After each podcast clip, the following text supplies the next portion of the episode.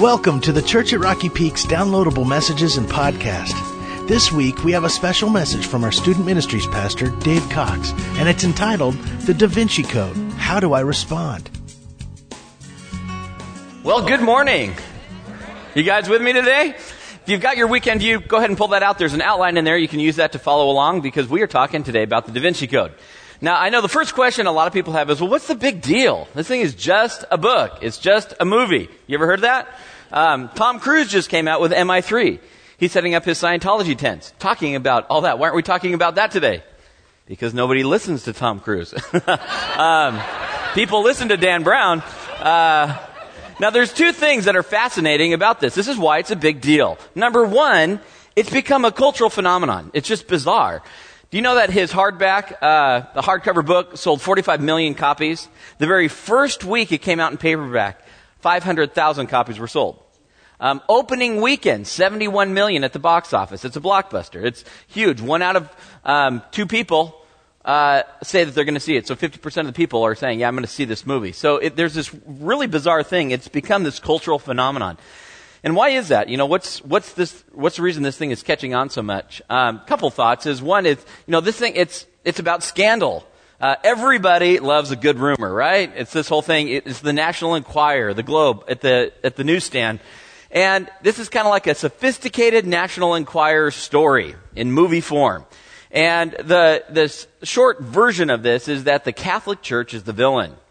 They've been suppressing truth for 2,000 years. Boo.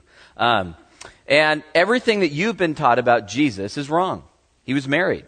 He's got kids. He wasn't God. Uh, the Bible that you have in your hand is not reliable. Uh, Christianity cannot withstand scrutiny.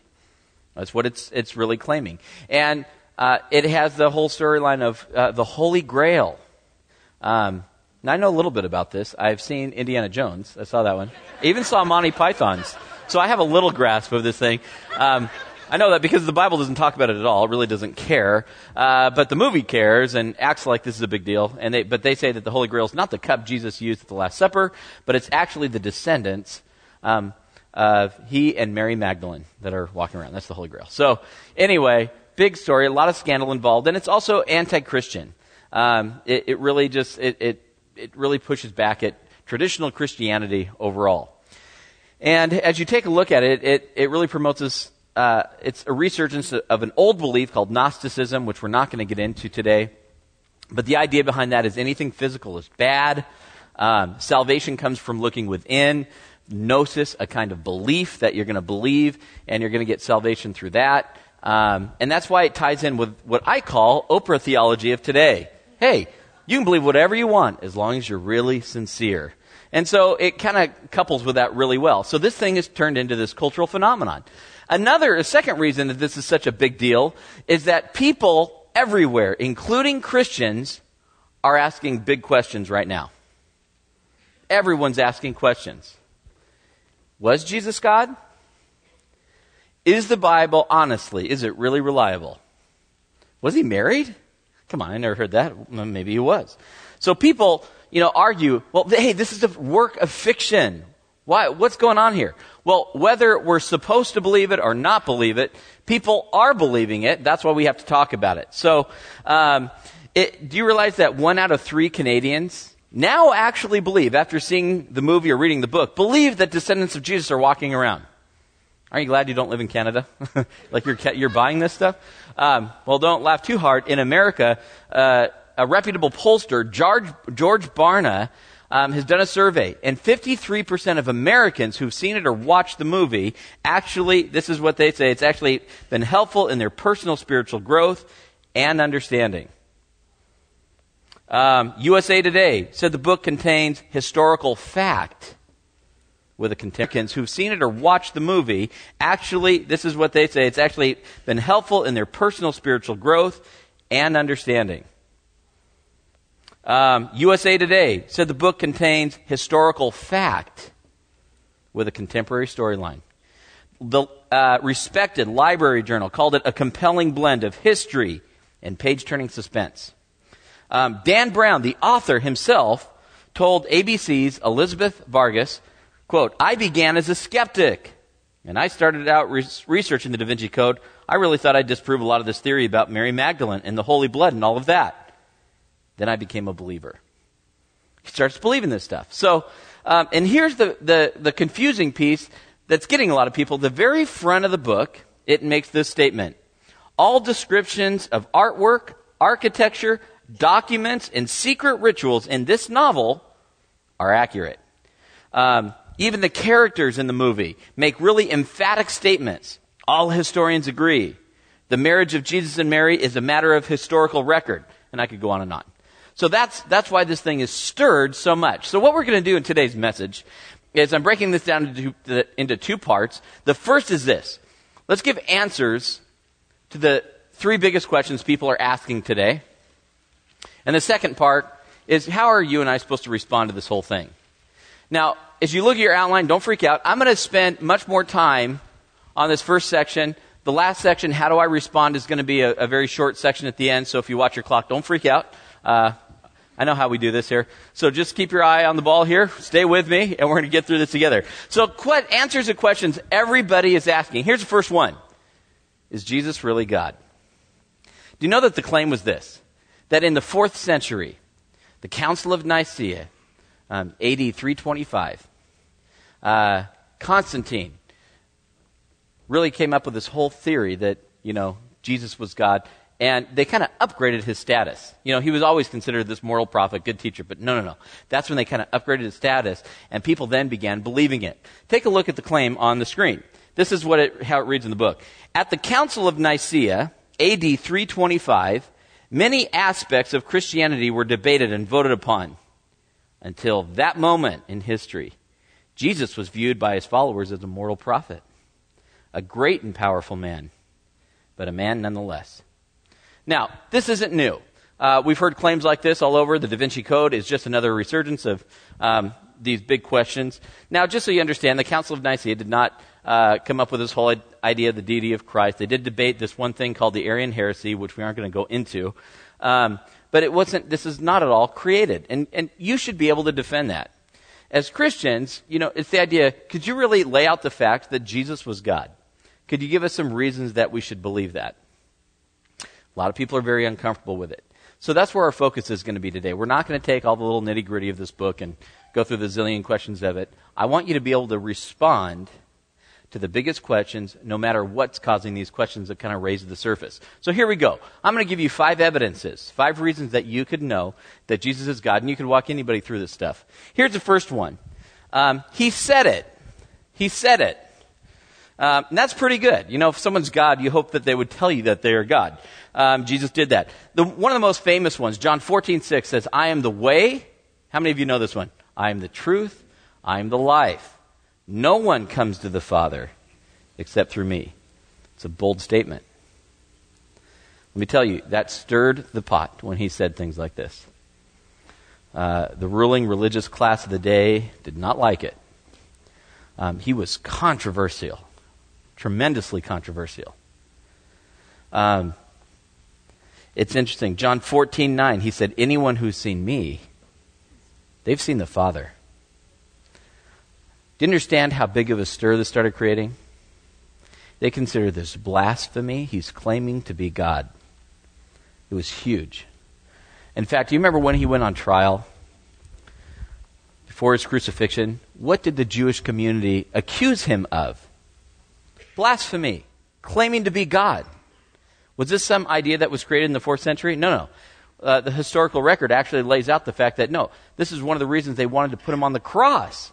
In fact, if you read Luke 22, it says they're, they're accusing him. Tell us, they said, are you the Messiah? Are you then the Son of God? And he answered them, You're right in saying that I am. And they said, We don't need any more witnesses. We ourselves have heard what he said. Guilty of blasphemy. Jesus said it. Now, I know if you're thinking there like, ooh, big deal. Someone says they're God. Yeah, you could walk the streets of LA and you'll find a lot of people who claim to be God. I'm a cop, trust me, I've met a lot of them. They're either cursing Jesus or claiming to be Jesus. I don't understand.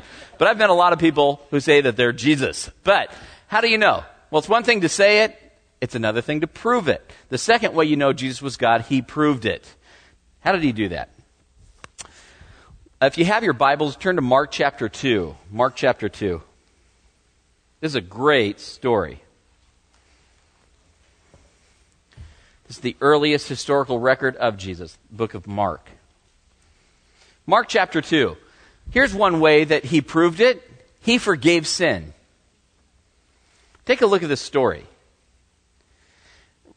Verse 1 A few days later, when Jesus again entered Capernaum, the people had heard that he had come home. So many gathered, so many gathered that there was no room left, not even outside the door, that he preached the word to them. And some men came, bringing to him a paralytic, carried by four of them. Since they could not get him to Jesus because of the crowd, they made an opening in the roof above Jesus. And after digging through it, lowered the mat and the par- that the paralyzed man was lying on. And when Jesus saw their faith, he said to the paralytic, Son, your sins are forgiven. Got to picture that. Someone's digging through the roof. There's, it's packed so much they couldn't get through the doors. Drop them in. Big deal. Big scene. You know, tons of people around watching this, and he says, Your sins are forgiven. Now, if you're sitting there and saying, Ooh, you know, I could stand there and say, Your sins are forgiven, and act holy and sound pious, and people should believe that I'm God, right? Big deal. You say that? Big deal. Do you think there are people in the audience thinking that? Let's keep reading. Verse 6 Now some teachers of the law were sitting there thinking to themselves, Why does this guy talk like that? He's blaspheming, claiming to be God. Who can forgive sins but God alone?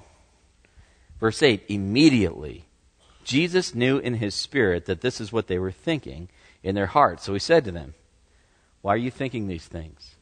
Which is easier to say to the paralytic, Your sins are forgiven, or to say, Get up, take your mat, and walk? But that you might know that the Son of Man has authority on earth to forgive sins, he said to the paralytic, I tell you, get up, take up your mat, and go home. And he got up. He took his mat and walked out in full view of them all. That's pretty good. Do you understand that Jesus had a history of this kind of stuff? He proved his deity by what he did. He forgave sin. He did miracle after miracle. Do you realize that when people accuse Jesus, uh, this is not David Blaine kind of magic tricks going on. These aren't supposed healings. Uh, these are actual things that he did. They never accused him of not doing the miraculous works. That's a big deal. Because today, wouldn't you accuse, we accuse a lot of people, that's not, come on, that's not real. They never did that with Jesus. The best they could do is say, oh, he's of the house of Satan. But they could never challenge his works. He said it, he proved it, the miracles, he received worship, all these things. Um, the third thing, other scripture and history itself support these claims. It's a famous verse, Colossians 2 9 says, For in Christ all fullness of deity lives in bodily form. It says he's God, full deity. Famous one. A lot of you probably know this one. John 1 1. In the beginning was the Word. The Word was with God, and the Word, keyword, was God. Jump down to verse 14. What's it say? And the Word became flesh and dwelt among us talking about what we know as the incarnation, God becoming man, dwelling among us. Big deal. Scripture lays this stuff out. Um, was this something made up later on? No. Jesus claimed he was God. He proved it. Scripture says it. Do you know that there's extra biblical evidence, evidence outside of Scripture that backs up these claims, that restate the claims of Christians and Christianity? There's tons of them. We don't have time this morning to go through all of them. But even within the first 110 years after Jesus died, there's over 100 documents laying out almost every teaching, miracle, um, and act that Jesus has done by people outside of Scripture. Uh, you can look at government officials like Pliny, Emperor Trajan, Emperor Hadrian, the Jewish Talmud. One of the most famous ones, the Jewish historian Josephus himself. He wrote this um, in AD 97. There was a wise man who called who was called Jesus. Many became his disciples. Pilate condemned him to be crucified to die. But those who had become his disciples didn't abandon his discipleship. They reported that he had appeared to them three days after the crucifixion and that he was alive. Accordingly, he was perhaps the Messiah concerning whom the prophets have recounted wonders. Fascinating one. This is a guy named Thallus, um, another historian, AD 52. Remember what happened at the crucifixion? Whole world got dark, all these crazy things happened. The, the Bible recounts that. This is another one, a historian, not a believer, recounts this. On the whole world, there pressed a most fearful darkness, and the rocks were rent by an earthquake, and many places in Judea and other districts were thrown down. The darkness, Thallus, in the third book of his history, calls, as appears to me without reason, eclipse of the sun. It's fascinating. Now, you can go, uh, we could stand up here all day. You just got to understand history claims it, the scriptures claim it, Jesus' deity was always known throughout history. What's another reason we can, another evidence that you could know that Jesus is God? This is my favorite one. He rose from the dead. Okay? That's a good trick. That's a really good trick. Um, do you understand how difficult it is to attack and accuse um, or challenge the resurrection that it actually did happen? Do you know how difficult of a job that is? It's hard. It's nearly impossible. Um, there's nothing in history you can claim with absolute certainty. We really believe Abraham Lincoln lived, right? We feel, pretty good. Could you absolutely prove it beyond? Well, no, but it's pretty obvious he lived. Um, the resurrection is one of those things that is so solid. And I'm not going to go into a lot of detail. In fact, Paul was so confident of this. In 1 Corinthians 15, he said, Listen, if this resurrection didn't happen, we're the most ridiculous of all people for believing this stuff. It's a big deal. It's been the center of Christianity since its inception A couple reasons here. Now, I'm just going to give you the facts that we would know about the resurrection, even from the most skeptic uh, historians that have credibility. It's just, they're all going to assert this much. They're going to tell you this. They're going to say Jesus of Nazareth was a, was a real person. He actually lived. He was crucified under Pontius Pilate around AD 30 in Jerusalem. They'll agree to that. Everyone will agree he actually died on the cross. Even the skeptical historians. Now, there is, you know, even liberal scholars will scoff at books like The Passover Plot by Hugh Schonfield. He claims that Jesus survived the cross, you know, shove away that stone, come out and make these big appearances. Do you understand? It's just that's nobody could take this seriously because of what Jesus went through. You know, stabbed by a steer, a spear, the flesh on his back ripped off, beaten beyond recognition, um, crucified on a cross, laying there with no food or water for three days. Uh, then he's going to come out, a half dead Jesus, claiming he rose from the dead. Please. Like, who's taking that guy seriously? That's right. This is, it's, it's so scoffed and laughed at. It's not, it's not taken seriously. So they believe he actually died on the cross. Um, they agree that he was buried in the tomb of Joseph of Arimathea. They believe the tomb where Jesus, tomb where Jesus was uh, buried was discovered empty. Um, do you understand if that tomb was not empty, the disciples could not preach in Jerusalem, the place he died, about his resurrection and deity? They started it in the place he was crucified. Now, who has motive to do this? Let me tell you, the Roman government did not have motive. That's why they put guards there to ensure this did not happen. They needed to quell it. Pontius Pilate had enough problems on his hand. He did not need this. He had guards there. Did the Jewish leaders want this? No. You know, they're the ones who wanted him crucified to get rid of the problem. They had no motive of doing this. The only ones would be the disciples. And let me tell you, what, what could you see in the life of every disciple? They believed this so deeply and sincerely. The ones who ran when Jesus was arrested, were willing to die for the fact that he did rise from the dead. There was a massive turnaround in who they were as people, and they were willing to die for their belief, and even if they had to watch their family die. That's a big deal. And historians will agree that there was a massive turnaround in the disciples, and they died for their belief. The resurrection is a big deal. And it's been the very center of Christian teaching. I'll give you one more evidence that we know Jesus was God. He changed lives. Um, we heard about the disciples. Uh, he changed lives of church leaders in history. I could quote from Ignatius, Clement, all these things, early 100s. The idea is this. Um, I could, we could have many of you stand up in here and talk about how Jesus is still changing lives, right? It's a big deal. Um, so, was his deity created in the fourth century? No. These are five things that you could just kind of pack away right in your Bible um, to give you a sense of reassurance and ability to be able to talk about it. Second big question people are asking Is the Bible really reliable? What about these lost books? You know?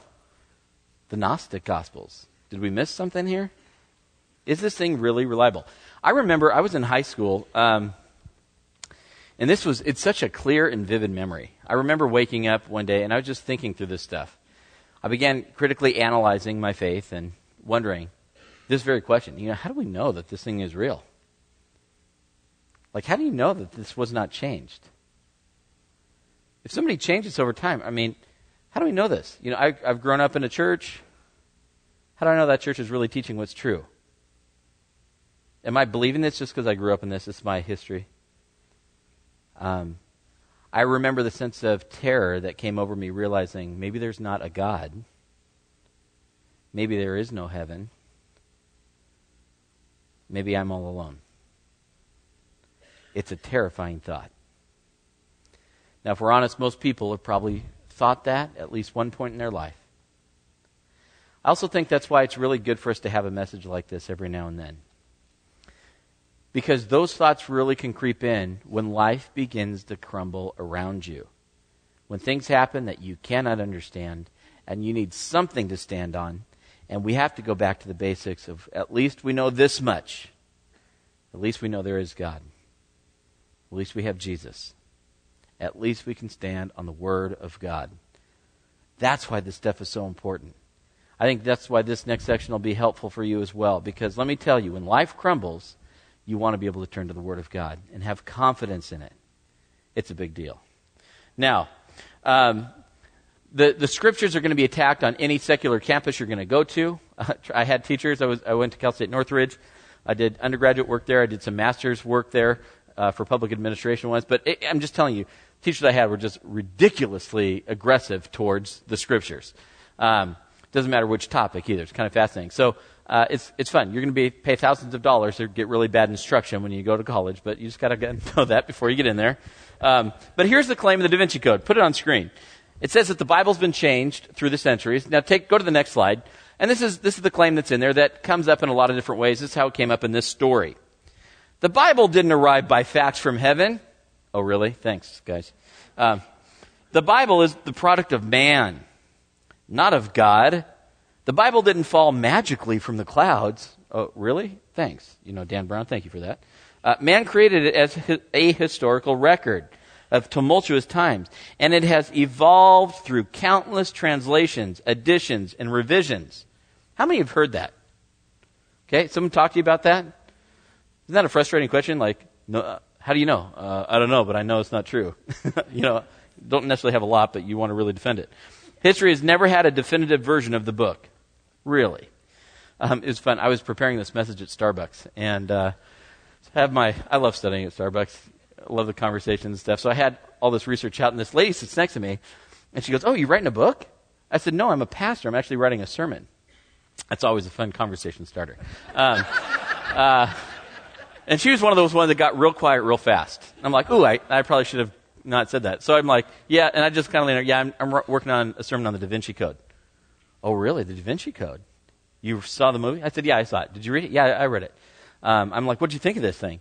Well, you know, a lot of it's, it's, it's not even real history, but, you know, it does raise really interesting questions. I'm like, You are right. You know, for me, it actually raised a lot of great questions.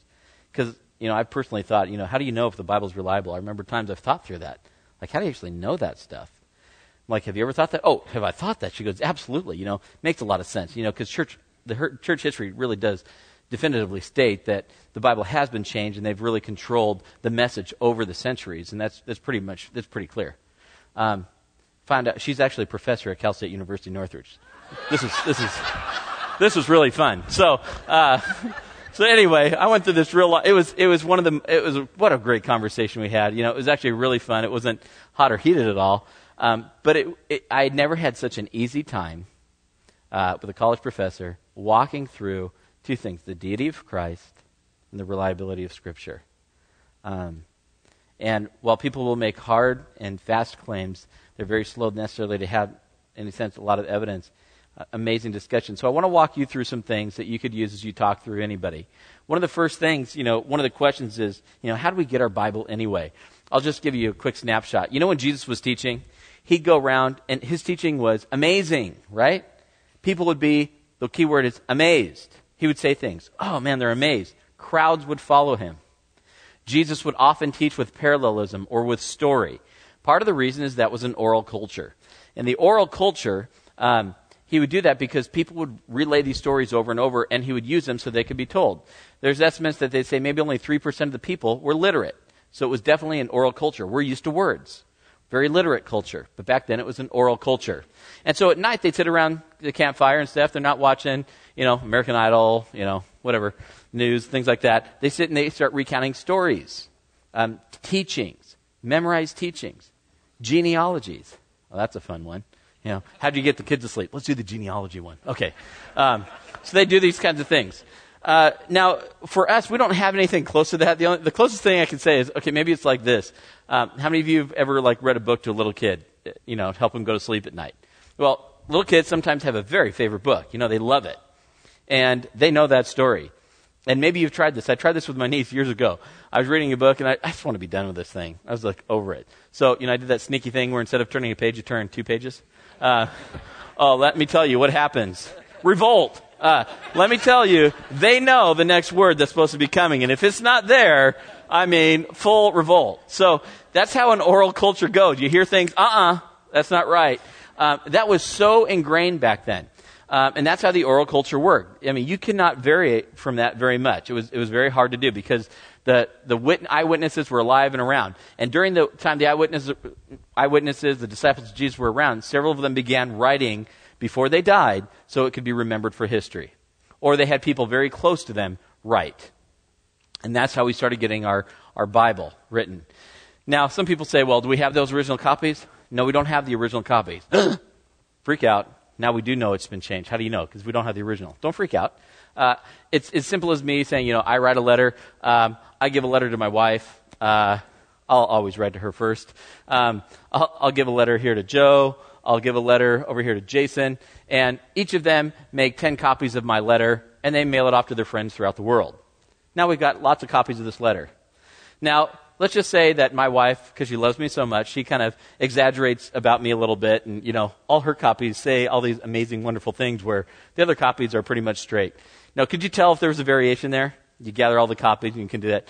That's kind of a, a, a, simple way of saying, hey, how many copies of this thing do we have? How reliable are those copies? What's the geographic distribution of it? Let's get these things together and compare. And actually, when you do it with Scripture, it stands far and above anything else. The bibliographic evidence for the reliability of Scripture is bar none, far and beyond anything else that we have. The closest is Homer's Iliad, uh, written in 647. There's, you know, there's, um, actually, it was written, there's, there's, a, there's hundreds of years between the time of the original to the time uh, that they have of the copies, and no one will dispute that the Homer's Iliad, what you see is what you get. It was really there. Um, with Scripture, we have copies within 100 years. There's 24,000 copies of manuscripts. Do you know how difficult, if you really want to change what I was saying, how are you going to go and track all those letters down and stop that stuff, erase it, change it, get rid of them? Nearly impossible. In fact, what's fascinating about Scriptures, too, you can find a lot of quotes from extra biblical people, people not in the Bible, quoting scripture, talking about the teaching of Jesus, and you can almost put the majority of the teaching of the Bible together too, by people with extra biblical evidence. It's just, so when someone says, hey, this has been through countless revisions, trend, uh, revisions and changes, no, it hasn't. The evidence is on them to do that. You show me how it's been changed. They can't do that. People have tried for 2,000 years to stop the teaching. And the longer we're alive, the more confident we get because we keep finding more and more manuscript evidence. And it always backs it up. What a bummer for the other side. So, um, now let me just say this. You know, the claim is this uh, more than 80 Gospels were considered for the New Testament. You could put this slide up. Uh, yet only a relative few were chosen for inclusion Matthew, Mark, Luke, and John among them. 2003, the History Channel did a special called Banned from the Bible. And they also made this claim that a lot of books were really banned from being included. There were other gospels around at the time. Oh, really? Um, what kind of test did they use when they were going to be saying, hey, what, what books are really part of the canon of Scripture? Should be included in the Bible. Are we missing 80 other gospels? Matthew, Mark, Luke, John? What about Philip, Thomas, Mary, Judas? Have you heard of those gospels, you guys, lately? TV, all these things? Are we missing these things? Great question.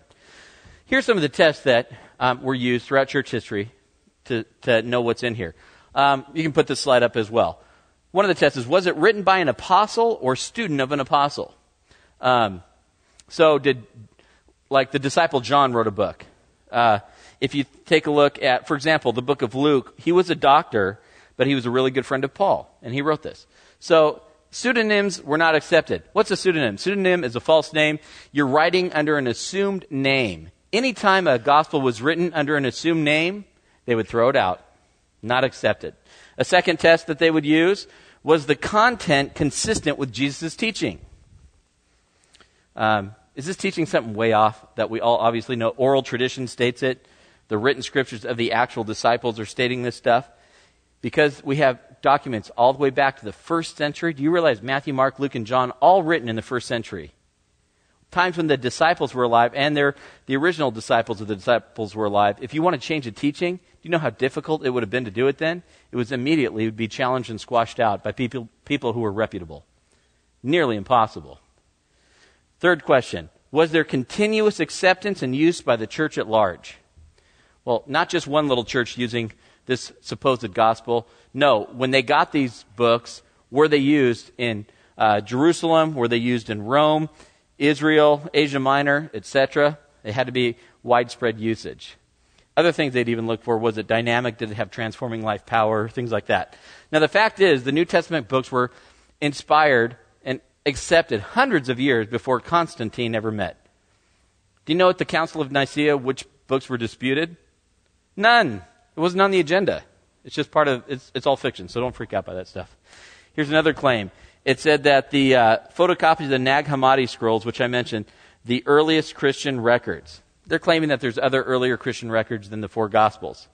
Well, let's take a look at our Gospels. Put that next slide up. How do our Gospels hold up? These are the oldest and most reliable Gospels. Up, oh, next slide. Good. And next slide. Only ones written in the first century. Go ahead to the next one. Let's take a look at him. Mark was written in the 50s to 60s. He was a student of Peter. Matthew was written in the 60s to 70s. He was a disciple. You have Luke, uh, 60s to 70s, a doctor and a good friend of Paul. You have John, written in the 80s to 90s. He was a disciple himself. All of these were written 30 to 60 years after Jesus died. That's excellent, you guys. Amazing. Now, let's compare how do the Gnostic Gospels do? Gospel of Philip, Thomas, Peter, Mary, those things. Um, the first of all, um, they're too old. They have late dates. All those were written from the mid second century to the sixth century. They're all late. Which means what? Could the original people who bear the name of those Gospels written those? No. In fact, even the most skeptic and liberal scholar will not make that claim. So if you hear the Gospel of Philip, it was not written by Philip, Mary, Thomas. So don't they're all pseudonyms. What did we learn before? Do we accept any gospel that has a pseudonym? Never. It's not in there. So just know it has late dates. It's like me saying, "Hey, I'm going to write about George Washington." Ooh, big deal. You know, it'd be wouldn't you rather have a friend of George Washington write about him? Whose account would you rather prefer, mine or theirs? Okay, you see what I'm saying? Hundreds of years removed, there's no comparison. That's how the Gnostic Gospels line up. Um, so they have false names. And even Paul in Second Thessalonians says, he, he, he just says, hey, listen, um, don't always, don't become easily unsettled or alarmed by some prophecy, report, or letter that's supposed to have come from us. He's even saying back then, just watch for these things. So you understand they were on alert, high alert. And this stuff was guarded so closely. Third thing, it had weird teachings. you want to hear something? The most respected, the Gospel of Thomas. You want to go to heaven? Here you go. I myself shall lead her in order to make her male. For every woman who will make herself male will enter the kingdom of heaven. What? People believe this stuff. Like, I don't know. It's, it's just crazy. Gospel of Thomas. Jesus said, Blessing on the lion if a human eats it, making the lion human. Foul is the human if it eats a lion, making the lion human. What? What is, like this, okay, does this have the ring of truth with it? No. Uh, when you read Scripture, does it have the ring of truth? Absolutely. Um, I love this one. It's not the Gospel of Thomas. Another one says that when Jesus was a boy, you know, he's with this other kid on the roof. Well, Jesus just kind of mm, shoves him off the roof. you know, and the kid dies. Uh, well, now people realize, hey, Jesus, you're on the roof playing with this guy. You killed that kid. Uh, killed him. You know, now the kid raises, you know, magic power. No, he's fine. See, you know. So they accuse Jesus of committing murder in, in one of the gospels. It's just weird teachings like this. That's what the, these uh, Gnostic gospels are claiming. So don't be alarmed by it. I'm going to give you this quick list that you can use. Here's some evidence that you can say. How do you know that the Bible is reliable? Just going to touch on these real briefly. Uh, if you try and write down everything, don't freak out. Listen to it online. Here we go. Number one is fulfilled prophecy. How do you know a book has supernatural origin? It tells you what happened before it happens. That's a good trick. Uh, and if it's right 100% of the time, do you know there's over 2,500 prophecies in the Bible? 2,000 of them have already been fulfilled. Micah chapter 2 gives the actual birthplace of Jesus hundreds of years before he was born. What if somebody had predicted hundreds of years ago that Taylor Hicks this year's American Idol would be born in Birmingham, Alabama, and that he would be claimed American Idol. That would be a good trick, right? This is all over the Bible. Stuff like this is everywhere. Fulfilled prophecy is hard to dance around. Your only thing you can try and do is attack the date of when it was written. And that's a tough dance too. It's really hard to do it. You got to try and wiggle and wiggle around it, but there's overwhelming evidence Fascinating study. Do it on your own. Um, second thing, internal evidence. 40 authors. This is what internal evidence means. Uh, there's over 40 different authors contributed to the writings of Scripture over a 1500 year period of time. At least three languages were written on three different continents. Now, do you think over 1500 years there's going to be some controversy in, in these teachings? You'd think so. Um, today, do you think we had, you pick any hot topic. Uh, we could go almost anything. Women's rights, border security. Uh, you go down the list, you know, Democrat or Republican. You pick any big issue. Is there a big debate on this stuff? Huge. When you read through the teachings of Scripture, there's internal consistency, which means the message has been consistent that whole time. It's a much bigger deal the more you think about it. It's internally consistent on God, on the condition of man. Does it say man is innately good? No it says man innately will choose sin. When it talks about life, it matches up with life. Internally consistent. Um, externally, it has a lot of external evidence. This just basically means when the Bible talks about things, it's true. How true? Archaeology backs this stuff up. We could stay here all day and talk about the archaeological discoveries that affirm what the Bible teaches. The book of Luke or Luke Acts you, you realize that there's over 32 countries mentioned there, 52 cities, uh, three, at least three different islands that are in there, um, three continents, all this stuff. There, and archaeological evidence has backed all this stuff up. In fact, the more time we have, the more evidence that is uncovered that what Scripture says is true. That's why the Smithsonian Institute themselves, when they want to do archaeological digs and things like that, where do they turn? The Bible and they're a secular organization. Because when it speaks on history, it's true. Well, what about this one that they haven't discovered yet? Great, I don't know. They haven't discovered it yet. But what about the hundreds of these that they have? Do you know that's why the Book of Mormon you'd have a hard time doing anything with? They can't back any of it up. Uh, external evidence. Uh, the next one, manuscript evidence. I've talked about this one, so I'm not going to go into it all the different copies, geographic spread, numbers of copies, uh, the weight of the copies, like how authoritative are they, and the geographic spread. They're all over the world. If you want to change the teaching, how are you going to track that stuff down? What you see is what you get. You can stand on it. Um, and the fourth thing, it has the power to change lives. You know, it's a great thing to do. You don't have to argue all the points of fact or history, apologetic things. Just challenge somebody hey, would you read Scripture and just try it? Uh, we're going through a 1 Corinthians study. Pastor Mike is taking us through that. Turn to 1 Corinthians chapter 13. You want to know how to respond to your wife or you respond to your husband? It's going to say that love's an action. It is patient. It is kind. You respond gently. And you watch what happens. It works. It has the power to change lives. Um, let's just go. I'm going to buzz through this stuff. Uh, the third big question Was Jesus married? Okay, this is not a very difficult one. Here's your claim uh, Jesus as a married man makes infinitely more sense than our standard biblical view of Jesus as a bachelor. Because Jesus was a Jew, the social decorum during that time virtually forbid a Jewish man to be unmarried. That's your argument? Uh, do you understand how, what bad logic, logic, this is? Mark Strauss points this one out. He says, it's like saying, uh, most prime ministers are men. Therefore, Margaret Thatcher is a man. Okay, it doesn't quite work like that. Just because most Jewish men were married doesn't mean Jesus was therefore married, right? Was the Apostle Paul married? No. Was John the Baptist married? No. What about the Qumran community where the Jews who lived there made a vow of celibacy? They were not married. So there, there's freedom here. And the second thing is, who cares? You realize 1 Corinthians 9 points out that you could get married to a believing wife. That's okay. Um, so don't freak out. But if you read the book, it'll say, um, the marriage of Jesus and Mary Magdalene is part of the historical record. I shan't bore you with the countless references to Jesus and, and Magdalene's union. Oh, please bore us with the countless references. I would love to hear the countless references. So, anyway, all that stuff. So, how much evidence do we have? None. They have this weird quote from what's known as the Gospel of Philip, where Jesus kisses Mary Magdalene. What's the problem? A. Do we accept the Gospel of Philip? No. Uh, is Gospel Philip claimed to be authoritative? No. Do even liberal scholars claim that this is a sexual kind of kiss? No. All right, next. Let's go on. How do we respond to this whole thing? How do we respond? I just want to take you to one scripture and give a couple brief comments on it before we close. 1 Peter 3:15. Turn your Bibles to 1 Peter 3:15. Here's your key scripture for the day.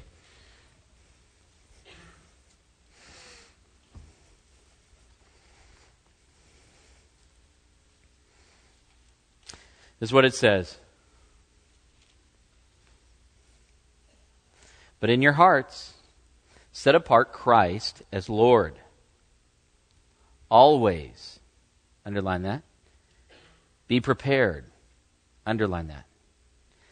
To give an answer to everyone who asks you to give the reason, underline the word reason, for the hope that you have.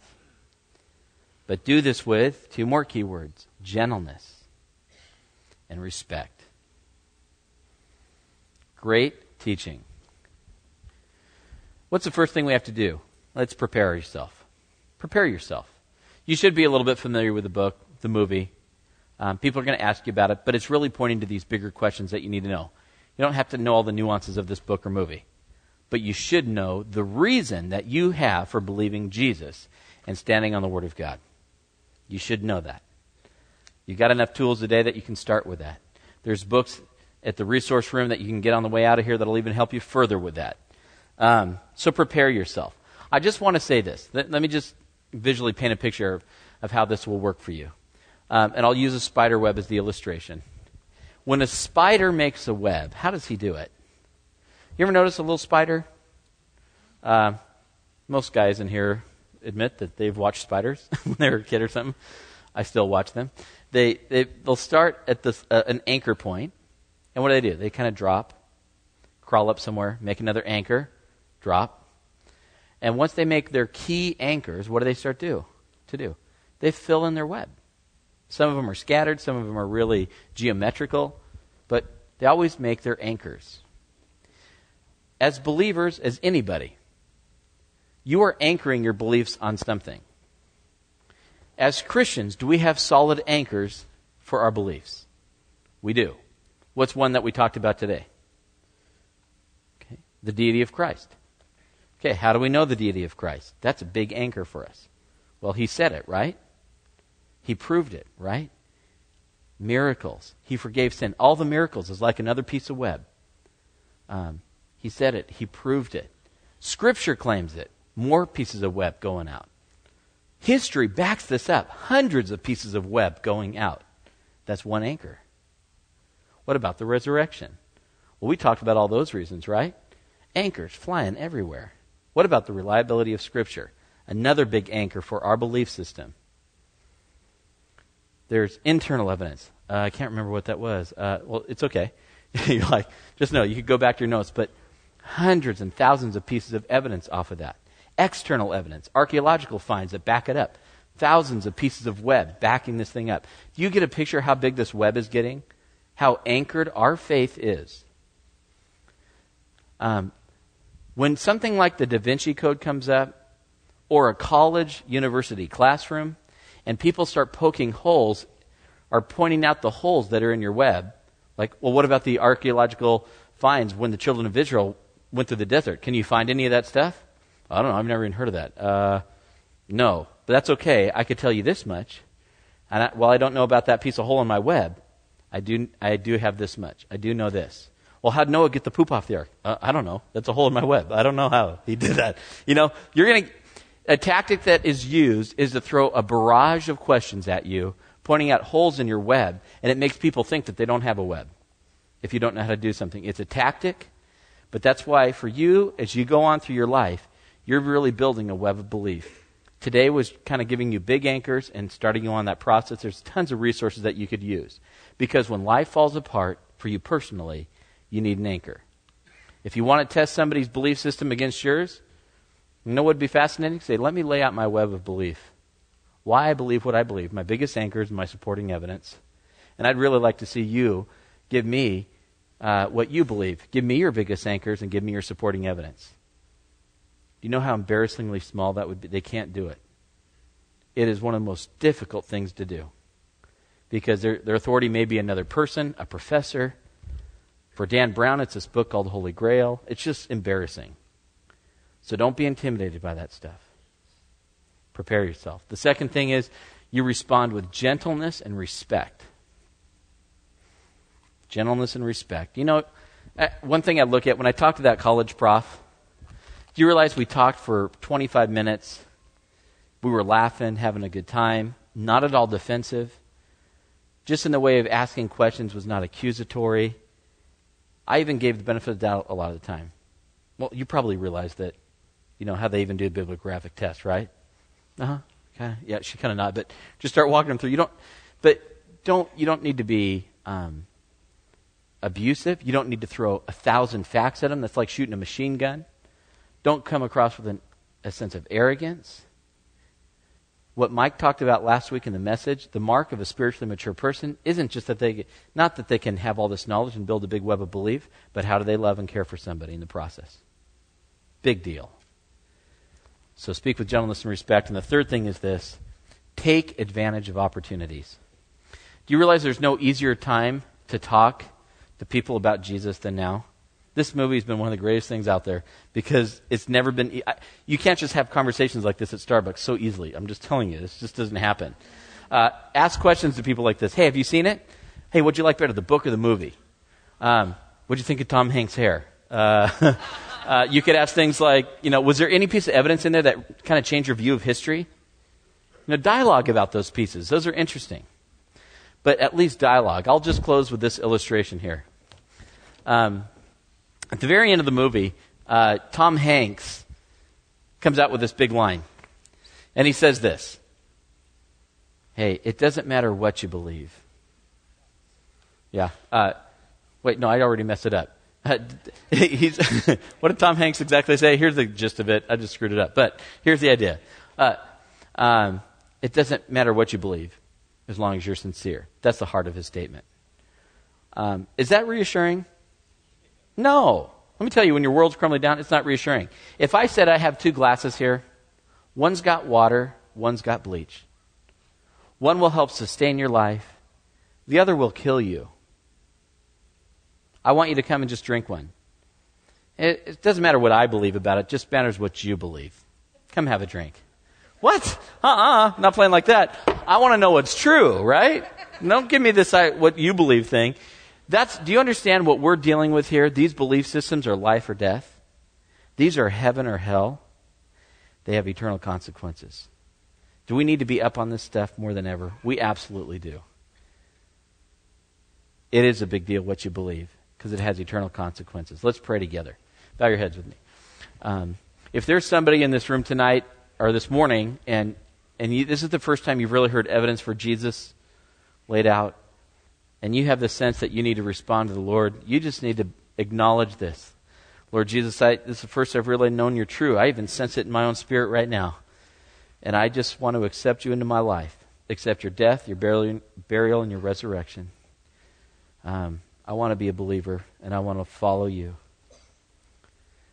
you praying this right now, asking the Lord just to cleanse you of all your sin, you're becoming, you've become a believer. And I just say, write that on your little card because we want to follow up with you. And for the rest of us, Lord, would you please help us right now? Um, prepare ourselves. Maybe respond with an absolute sense of gentleness and respect. And would we really take advantage of every opportunity at our fingertips? In Jesus' name, amen. You know, Tom Hanks, this is what he said. What matters is what you believe. You know what Jesus said? Matthew 7 Enter through the narrow gate. For wide is the gate and broad is the road that leads to destruction, and many enter through it. But small is the gate, and narrow is the road that leads to life, and only a few find it. Um, this week, there's a lot of people heading on the road of destruction. But for some reason, some way, God has chosen to use you and me to intercept their path. So hopefully, we can gently and with respect take him by the hand and introduce him to Jesus. So keep your eyes open this week. Um, take huge advantage of this opportunity. Um, I'd recommend this resource by Mark Strauss. It's called Truth and Error in the Da Vinci Code. It goes beyond. It goes into more of the defenses for Christianity as well. It's in our. We have a limited number of copies in our in our store there too. But just grab something to help back you guys up. But keep your eyes open because people need you this week to cross their path. All right? Make sure you express your appreciation to Jan on your way out. Thank you, Jan and Max. God bless you guys. Well, that's going to do it for this week's message. We hope you've enjoyed it as much as we have putting it together. Please visit us at rockypeak.org where you can download more messages or have your questions answered. Remember, you can subscribe to our weekly podcast for free by searching for the Church at Rocky Peak from within the music store in your iTunes software. For lead pastor Mike Yearly and everybody up here at the Peak, thanks for listening.